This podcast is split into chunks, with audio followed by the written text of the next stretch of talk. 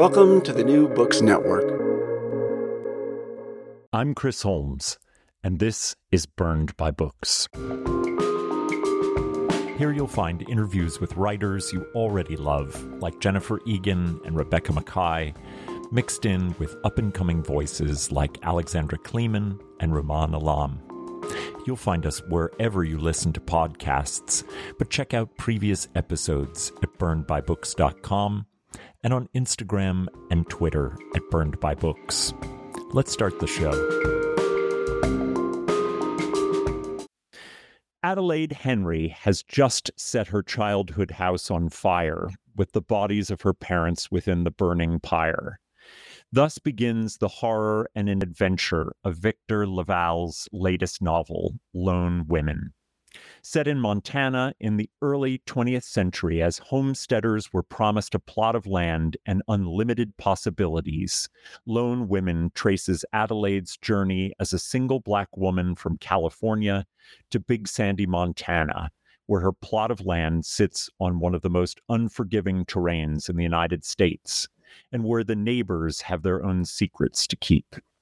But Adelaide doesn't travel alone. She carries with her a steamer trunk, unimaginably heavy, filled with what she calls her burden, a supernatural monster of uncertain origin. Together, Adelaide and her burden will face a desolate landscape and a town of outcasts, uncertain as to what they think of this new mysterious arrival. An acknowledged master of suspense and horror, Victor LaValle's Lone Women enters the genre of the Western only to pull it apart at its seams, investing it with a new energy and new questions about who exactly made the perilous journey to make a homestead and what their life would have been like. A novel of secrets, Lone Women begins as one kind of monster story and ends with multitudes, each new monster a little more frightening, a little more recognizable. At each turn, Lone Women asks of Adelaide and the reader, Are you the kind of person who lives with shame or dies from it? This is a novel that defies categorization while matching itself to the very best storytelling we have in our contemporary moment. If you haven't yet introduced yourself to the work of Victor LaValle, Lone Women is just the perfect opportunity. Victor is the author of the short story collection Slapboxing with Jesus and five novels The Ecstatic, Big Machine, The Devil in Silver, The Changeling, and Lone Women, and two novellas, Lucretia and the Kroons, and Lucretia and the Kroons, and The Ballad of Black Tom. He is also the creator and writer of two comic books, Destroyer and Eve. His novel The Changeling will soon be airing on Apple TV Plus, starring LaKeith Stanfield. He has been the recipient of numerous awards, including the World Fantasy Award, British Fantasy Award, Bram Stoker Award, the Whiting Writers Award, a Guggenheim Fellowship, Shirley Jackson Award, American Book Award, and the Key to Southeast Queens. He teaches at Columbia University. Welcome to the show, Victor. Hey, Chris, I'm happy to be here. Well, this book was such a transporting and propulsive ride, and it is doing so much. It's so layered. But I want to um, think a little bit about the genesis of it, which I know came from some research you did into homesteaders. Could you talk a little bit about that research and how Adelaide Henry emerged from that archive? Yeah. Uh, well, so all of this really begins with uh, me making a trip to the University of Montana. Uh, must have been it could be 2008, 2009 for a uh, a reading. I was there for two two three days, and uh, what I started to make a practice of for myself when I visited places where I thought I probably would not come back to again. Uh, I would buy a book of local history. Um, uh, so that I could read about the place that I'd been even uh, if I didn't get to know it while I was there. And it felt mm. like my way of sort of just digging a little more because whenever you do an event, like you go for a reading or something like that, you show up, you fly in on a certain day, then maybe you go to uh, meet a class of undergrads or grad students. Maybe you go out to dinner with some faculty members, you do a reading, and then you go home the next day. Uh, it's rare that it's longer than that. Um, so while I was at the University of Montana's bookstore, I went to their local history section and I came across this book called Montana Women Homesteaders A Field of One's Own hmm. by uh, Dr. Sarah Carter. Um, and in short, it was just a history of lone women homesteaders, which means either single women or widows uh, who came to uh, places like Montana in the early years of the 20th century, uh, the 1900s up to maybe the 1930s. Um, and due to the uh, the the ways the laws had been written at that time, the uh, the the term used for who was allowed to uh, claim plots of land, uh, 320 acre plots of lands, was just it just said someone, hmm. and as a result, um, women, single women, widowed women, uh, were eligible for this land in part because the federal government was so desperate to have this land settled essentially by anybody who wasn't the indigenous folks mm-hmm. who had mm-hmm. originally been there. Um, and as a result, these women were allowed to come. And then the even greater revelation for me was I thought, okay, as I'm reading this, so okay, so it was just white women, but it wasn't just white women. I discovered that there were, you know, not many, but there were some black women homesteaders. That there could be uh, uh, Hispanic, Latino uh, Latina homesteaders uh, who might have come up, say, from Mexico, um, uh, that Chinese people could not homestead because uh, the Chinese were the racial minority who were the most le- uh, legally demonized at that time, along with the indigenous populations. Uh, and it was all just so complicated and interesting. And I just fell into reading about it. I wasn't even planning to write about it, I was just reading about it. Hmm. But the more I read about it, the more complicated that past became, the more complicated my picture of Montana in 1915 became. Uh, and I realized my picture of it was based on nothing but like TV shows and movies. Yeah, uh, yeah. You know, I had no idea about this place. But then I asked people at the university, friends who I'd made there, who were Montana natives or who had moved there for work, if they knew about these women, and they didn't know either. And that to me was the sign that like this is a story that's worth telling. Well, and and you know what? I I knew that there were black homesteaders, but the idea of single women black homesteaders was was a total shock for me. Yes, yes. Um, and I and I have to say that almost my entire like uh, imaginative landscape of homesteaders comes from this funny quasi reality TV show that PBS did called Frontier House. Did you remember it? Did you remember it, yeah. Yes. And and there was this amazing black guy and his new fiance who were one yes. of the homesteaders, and he and his father came and helped him build things, and and I I gleaned so much of what little I know from that, um, but it was so interesting to find that this was an actual historical thing, and that that's often what I love about fictions that kind of delve into history is they do some reawakening of history that has gone to sleep for various reasons. And part of that is, as you say, it's the pop cultural imagination only has us picture one kind of homesteader. But do, were you thinking about that as you were kind of writing this fiction, that you were in fact using a fiction to awaken a, a, a little bit of a lost history? Oh, absolutely. I mean, uh, I mean, certainly uh, one of the uh, feelings I was trying to sort of pull out of my ide- ideal reader or my reader was that same sense of sort of wonder that I had um, as I was reading the nonfiction that I began to do research on, you know, uh, and uh, I felt like one of the things I, I kind of gleefully imagined would happen would be all these details that would be in the book that someone reading would say, well, he made that up. Okay, mm-hmm. this other stuff, but he made that up. And like one of the rules I actually had for myself was that except for literally except for the one element of the uh, sort of the supernatural element in the trunk that there would be nothing else that wasn't based on historical research oh wow um, and in that way i wanted it to feel like you really were there uh, completely and that in fact at least some of those details that were based on real historical research when you looked at the book as a whole, you might say, actually, that supernatural element's more believable than some of this. Uh, you know, and I thought that would be kind of fun.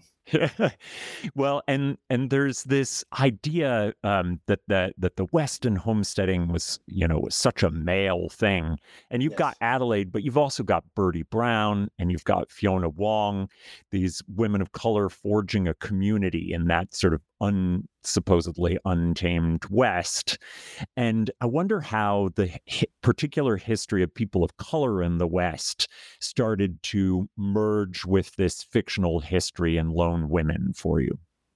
Well, you talked uh, a minute ago about um, the idea of um, the history of homesteading just in general, and um, the the the main sort of uh, black homesteading history that I'd I'd known something about, and then I started to read more about was like black uh, black homesteading farmers, particularly in like Southern California, which is why I said I had Adelaide begin there Mm. Um, oh, I was interested in why she why she started there. Yeah, because there's actually in Southern California, there's actually a rich history of black farmers, black homesteaders in Southern California working, particularly working land um, that was, uh, let's say, not the first pick, right? Uh, that uh, mm-hmm. there was still racial discrimination as to like who got to pick what plots of land.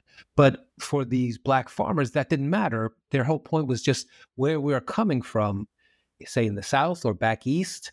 Uh, we we weren't able to we wouldn't be able to get any land. So we'll take whatever you can give us. And then they started they would form these uh, black farming towns. Um, and in fact, I, I name checked two of them, Victorville and Albertville. And uh, I believe it's Albertville, maybe, is now part of a state park. Hmm. Uh, but it was once a thriving black farm community. Um, and you, if you go to that those those areas like Victorville, it's they're still they, the black communities who are there are absolutely the descendants of those black homesteaders. Oh wow! Uh, but now you know now it's city life or exurban life or whatever whatever it might be. But those, that's how those uh, at least some of those black populations got there. Hmm. Um, so I was just so interested in that as well as its own uh, sort of subset of the homesteading experience was the black homesteading experience, and then you had getting into like the Chinese experience in Montana, and uh, the ways that for the most part they stuck to the cities, but then followed mining camps, uh, and of course the the uh, the railroad um, to form small pockets of communities like uh, all over the map uh, where they would work for mining towns, but then there might be enough people that they start to form their own small towns. Um, and then they try to make a go of it there. And just the idea of all these communities really existing and trying their best in this land um, was so, was endlessly captivating. Also, in part because, again, they're just outside of, unless you're in that particular area, they're, they're just not talked about at all mm-hmm. if they're even talked about there. Yeah, I well, there's there's this hysterical line that Adelaide um, quotes for herself. It is questionable if any state in the union has better climate. Speaking of Montana, and Montana will become this uh, its own kind of monstrous character in in Lone Women, and uh, you know almost as bad as the one howling in Adelaide's yeah. Drunk. Yes. And your your characters are constantly describing Montana as a landscape that's trying to kill them. Uh, so how did you uh, you know want to e- evoke this fearsomeness of Big Sandy, Montana, which, if I'm not mistaken, is a real place. It's a real uh, place. Uh, and how much that was a, a, a, the biggest part of the struggle was fighting against the landscape. Well, that was something that came up time and again in so in that uh that nonfiction work uh, um, montana women homesteaders she does a fair bit of quoting from the journals of different lone women who left behind, you know, written journals. And then I read, um, uh, I think there's another one's called The Diary of a Woman Homesteader, which is exactly that the diary of one particular woman who was homesteading. Uh, and of course, I read um, uh, accounts from male homesteaders as well. And one of the constant refrains in all of their work is how difficult it was to just eke out hmm. us, just sustenance, right? Like, where do we get water? Where do we get something we can burn for heat? How do we hunt so that we can eat food? How do we use what we hunt so that we can get the most out of it?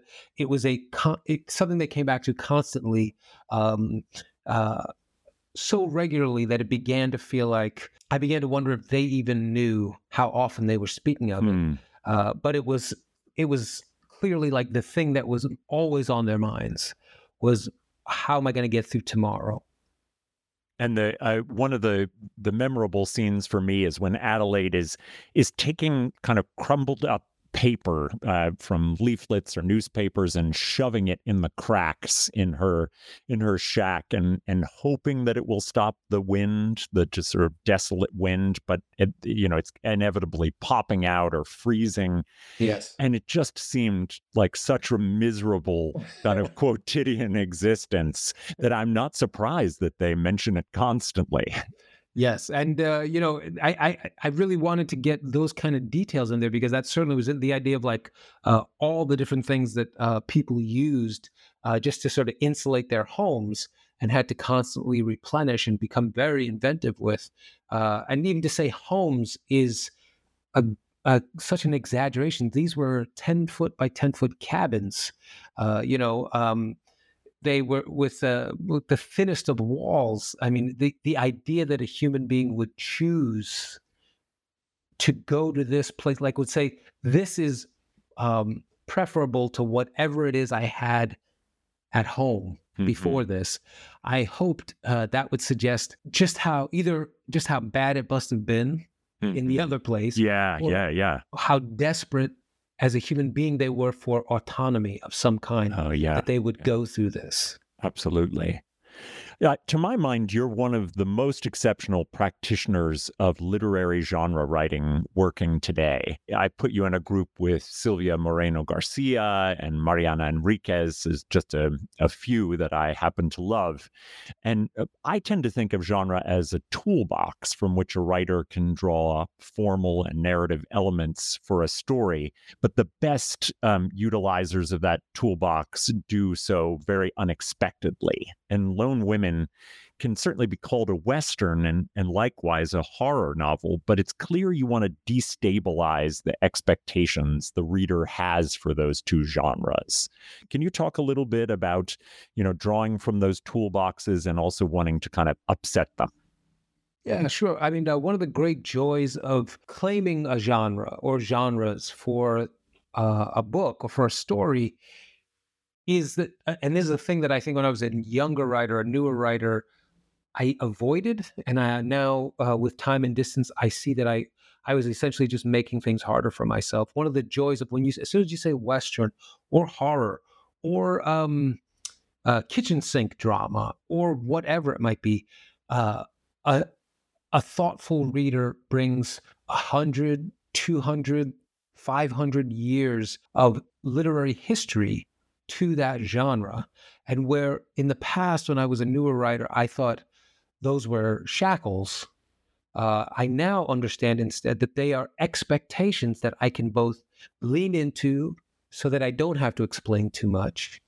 Uh, if I'm playing with the Gothic and I say a character is going out to a remote location, uh, the reader's pretty much already signed up for that from the word Gothic. Mm-hmm. They're in, you know what I mean? Hmm. I don't have to make a huge case for that.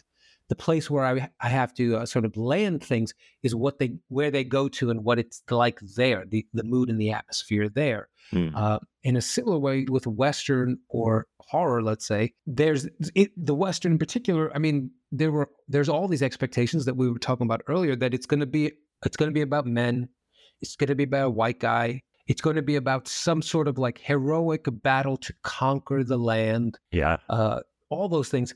And what's great about that is I get to say, like on page one, no, it's a woman. Oh, no, it's a black woman. Uh, and at least in the beginning, uh, you think maybe she's the thing you're supposed to be scared of mm-hmm. because it begins with her doing something that seems truly horrific and violent. And for a while, I was trying to play with the idea that is it that this place she's going to is the threat, or is she the threat to this place? Um, mm-hmm. Um, and for me, all those things were hopefully things that might make a person say, like, ah, this I have not read a Western like this. Mhm. Uh, in fact, I'm not even sure this is a Western. And then we spent some time talking about the landscape and talking about the the mood. And then maybe the reader starts to get comfortable again and say, oh no, okay, this feels like a Western. There's a small town, there's this, this, and this, but then there's that damn trunk. You know, and in that way, it gets to, as exactly as you say, destabilize the expectations. But um, for me, I think the the reader who is my ideal reader understands the ways that those tropes are being um, used, and then celebrates when those things are upturned. Yeah, that's I, I think that's perfectly said. And and I love having being upturned and having the rug pulled out from under me. And that, and that happens so often. And Yeah. and you're right, the beginning I'm like, oh man, she killed her parents and she's setting the house on fire. Like we're we're in we're in the bad the bad lady territory.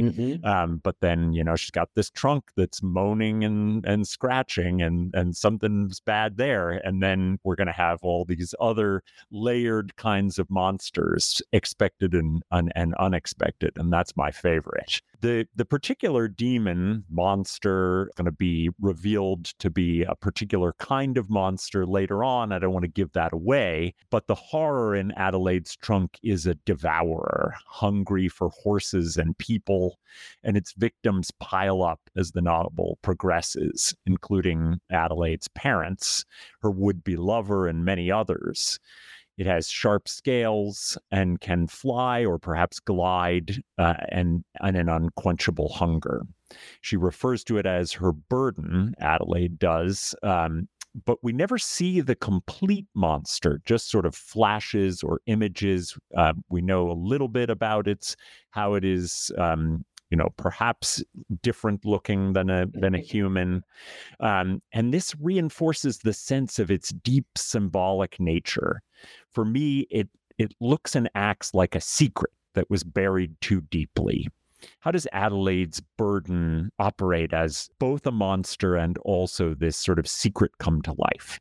I, I just, in general, I just, I love monsters just across the board. And one of the reasons I love monsters is because they can serve two purposes, at least two purposes, uh, very well, right? Like, number one, they can serve as this great symbolic power that, if done right, a reader understands oh um, i mean the book begins with uh, um, there are two types of people in this world uh, those who live with shame and those who die from shame and so on some level you can read the the the the, the monster as shame personified among other things you know Mhm. and really understand that and family shame and the the desire to keep secrets and who does it hurt in literary realism in a way like uh you don't get to also have that metaphor tear people's heads off uh you don't get to have that that uh that metaphor be an active participant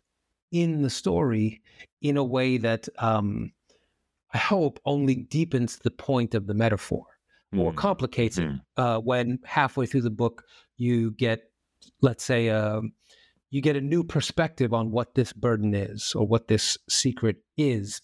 And my hope is that that then changes even all again all the tropes that one was bringing to the idea of a supernatural monster. For me, it it, it, it the, the joy of of the monster is that you you can say, oh, I get it, but then also like, oh my God, what did it do? Mhm. you know and i really like being able to have both uh at my disposal uh just because like once you understand like the deeper metaphor like uh on some level yeah like then what do you do with it Mm. you know like the point has been made so to speak So Yeah. you either um you change the point or you deepen the metaphor or you have it if in my case like if it's an active participant in the story then the metaphor gets to have its own uh, uh sort of agency and it gets to maybe even say i don't want to be your metaphor Yeah. Yeah. you know uh and and to even and to point out the ways that like um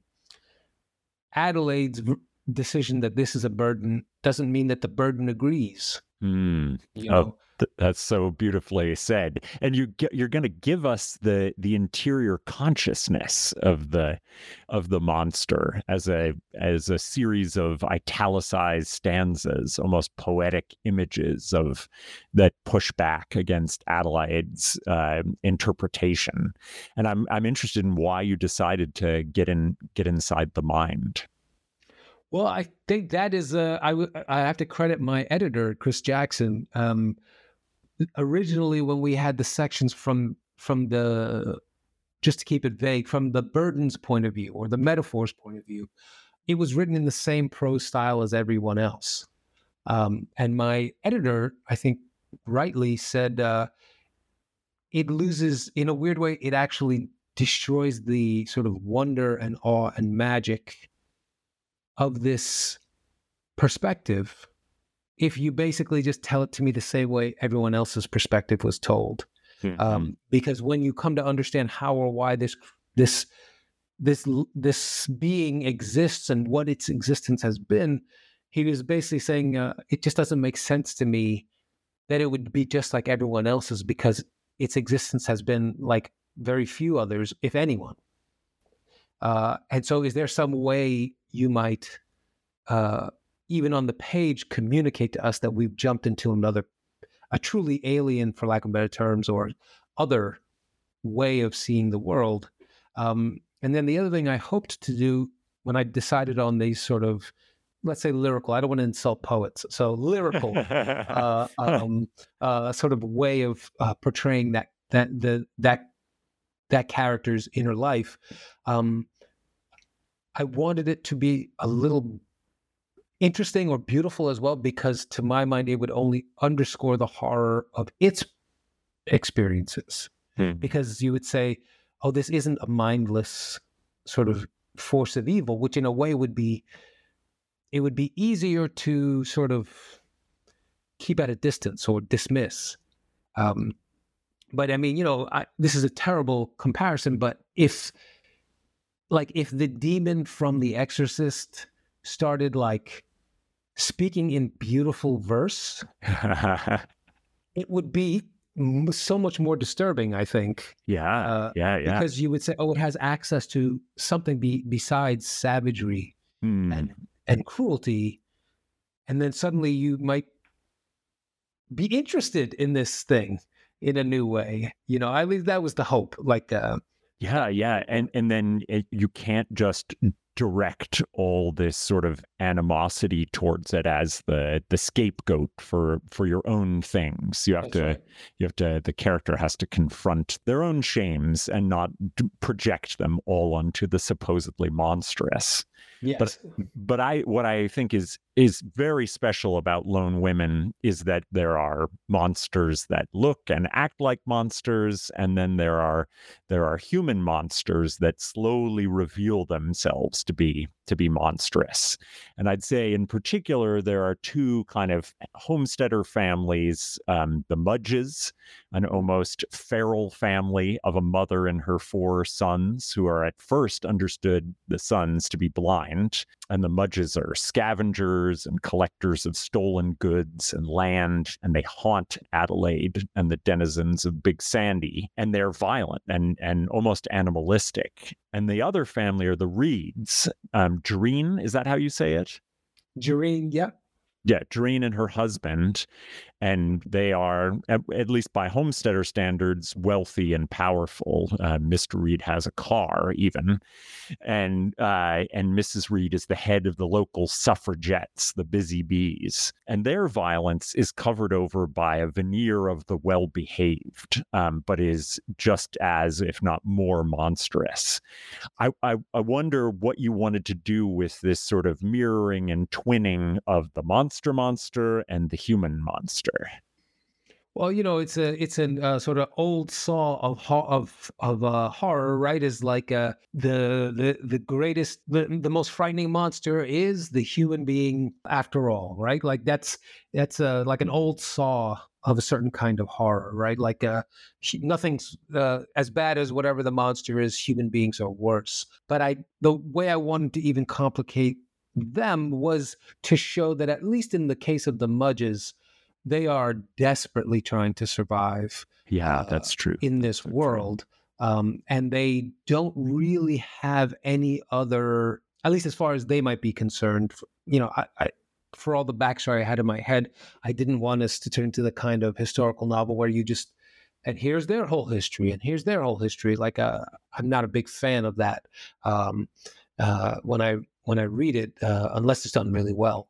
Um, Those are usually quite boring. I find. I think so. I think so. Uh, if only because yeah, you know, you you, you know, one of the uh, potential uh, uh, pitfalls of doing a ton of research, you know, as a writer, is you you you you need to tell everybody about how much work you did, and Mhm. so then suddenly you have these twenty page descriptions of, oh, she grew up here and then went to there, and and you kind of go, okay, what does that change? What does that do for me? He's not much, but I I thought it was interesting. Like that's the author's perspective. Sometimes you know, and I wanted to avoid that. I did hope that I might communicate with them that kind of hand to mouth living.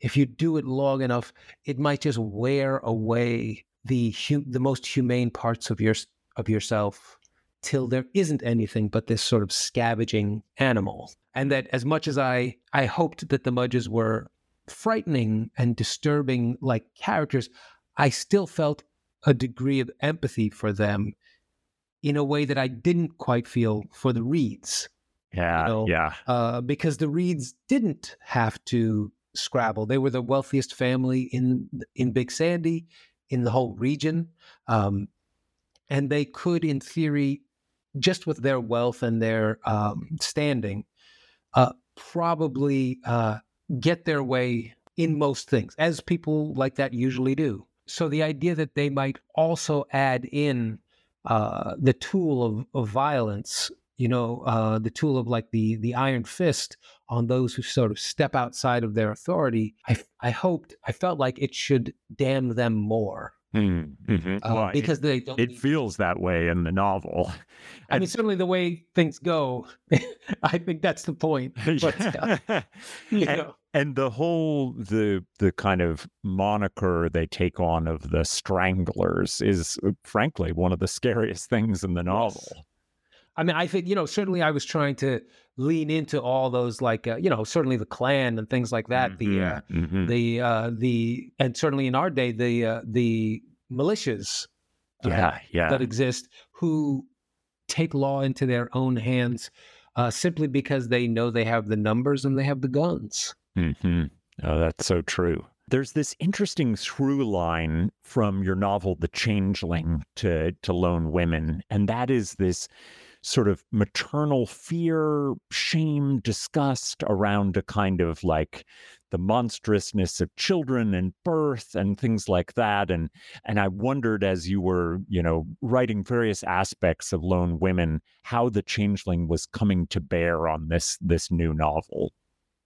Well, I you know in my mind, I think the Changeling was very much. Uh, I wrote that when our my, when my wife gave birth to our first son. Uh, I wrote it probably within the first two, two to three years of his life. Um, when I was trying to get down, in particular, like the hardships, the horrors, and the triumphs of the very early parenting years Mm-hmm. uh, the uh, all of the complexities of a father's of a new father's perspective, and perhaps in ways that were not the the father was the main character, so the the wife's uh, story I had to sort of like either imply or get through dialogue and things like that, but also the complexities and the hardships of the early mother's time and the ways that um, when you're stuck in that mix of exhaustion and anxiety, you can feel like you're walking through a horror novel like on a daily basis. If your kid gets sick, oh my gosh, kid goes yeah. out to play. Uh, the first time your kid, you let your kid, let's even say you let your kid walk a block or two ahead of you. Even that can feel like a, a little bit of a horror. Or first time they go running into the park without you, uh, all that kind of stuff. So that was like from the parenting perspective. This one, I I felt like I wanted to talk about it from like the siblings Mhm. perspective, from the point of view of the of the children who are left with the responsibility of one another. You know, um, so you know, I guess the from in my mind the tie is about like how do people reckon with the joys and the horrors of just family connection hmm at all. Yeah, and you've got uh, uh, one of my favorite uh, elements of that is is Job and and Delmas uh, Mudge, two of the two of the brothers, who you, you make it clear look almost identical.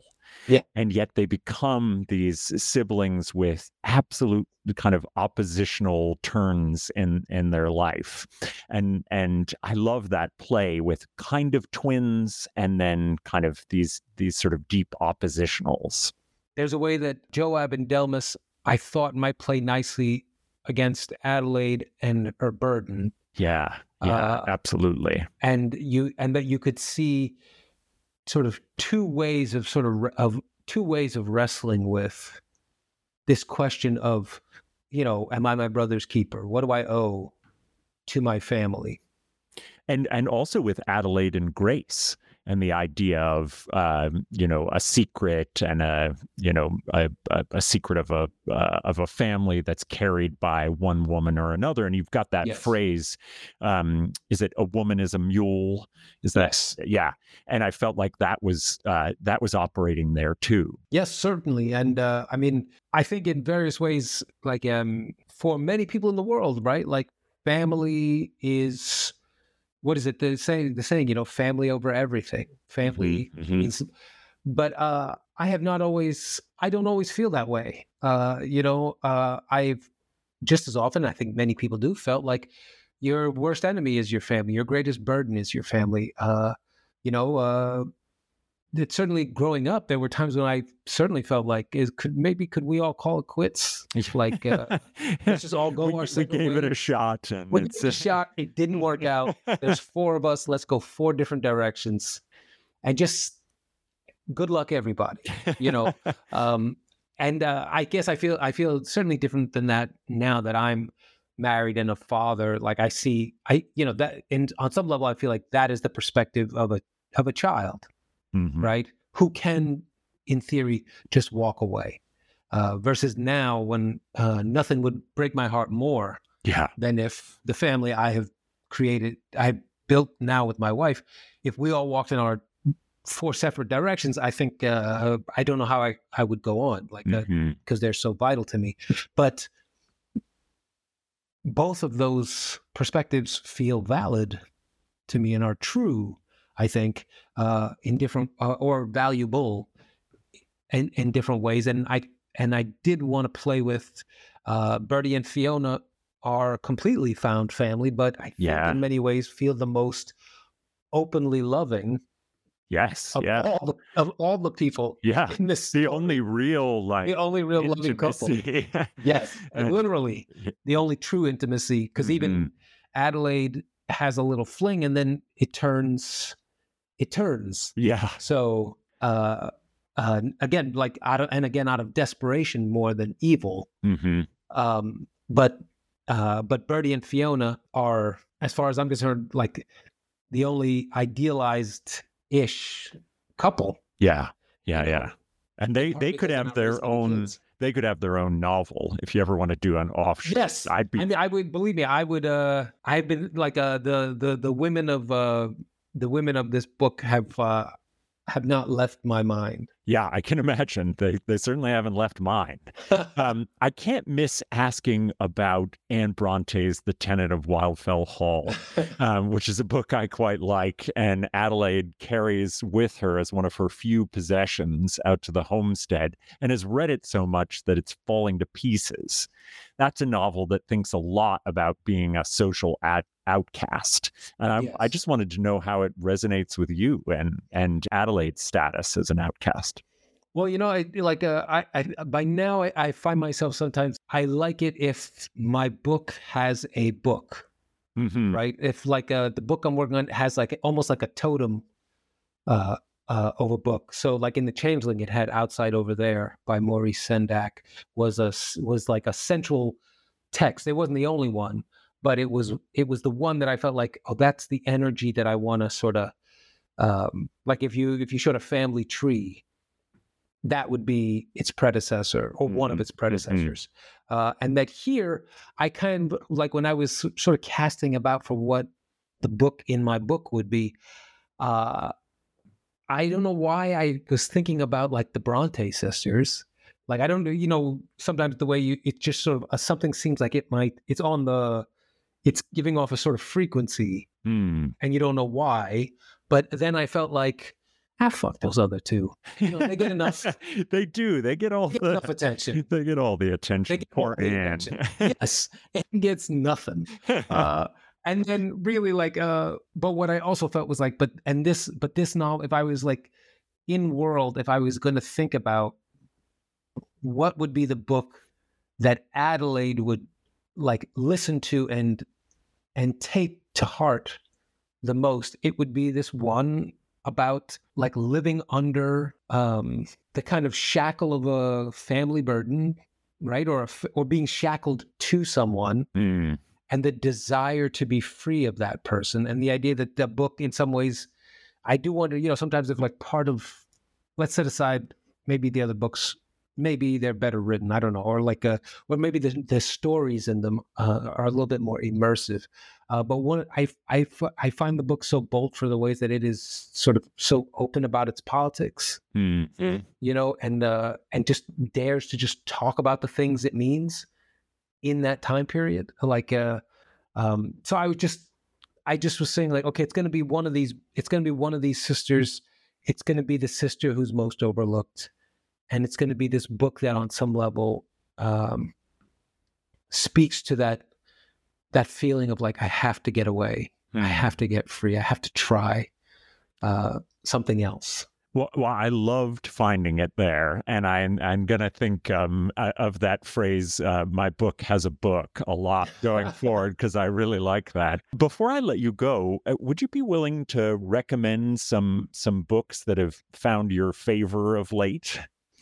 For sure. The first one is what you already mentioned, Mariana Enriquez, and I was going to mention uh, Our Share of Night, Oh yeah, uh, which I think is wonderful. And I'm trying to think of like stuff that's also like that's a relatively newer book. You know, uh, you can still get it in that beautiful hardcover uh, with that. it is beautiful. It's, It's uh, with gorgeous. that clawed hand thing. Yes. It's just so captivating.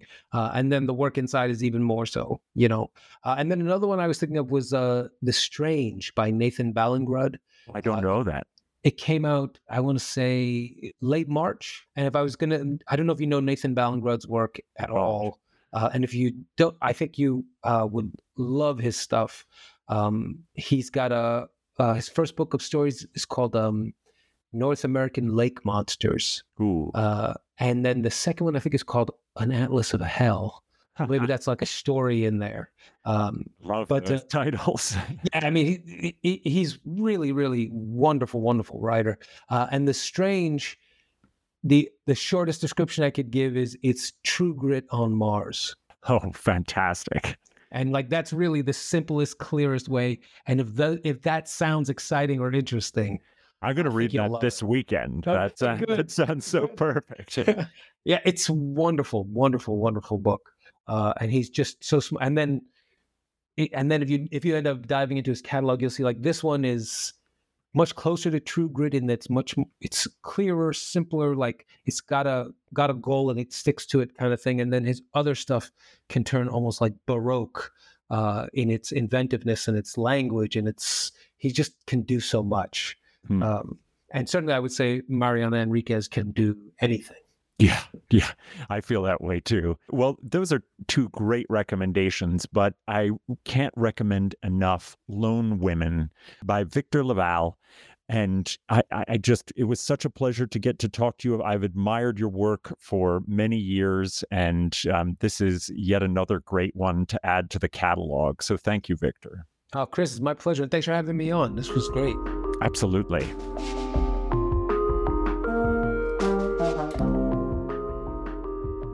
Well, that's all from me for now. My great thanks to the brilliant Victor LaValle for coming on to talk about his latest extraordinary novel, Lone Women. I apologize in advance for your lost weekend once you crack the novel. You can find links to purchase Lone Women and all Victor's recommended books at the website burnedbybooks.com. There you'll find all of our previous episodes, links to buy a podcast t shirt, and ways to get in contact. As you listen, take a moment to rate the show on iTunes, Spotify, or wherever you find your podcasts. This will bring us more listeners and allow the show to grow. I have some exciting writers and interviews coming in the next few weeks, and I hope you'll join me for those conversations. Until next time, this has been Burned by Books.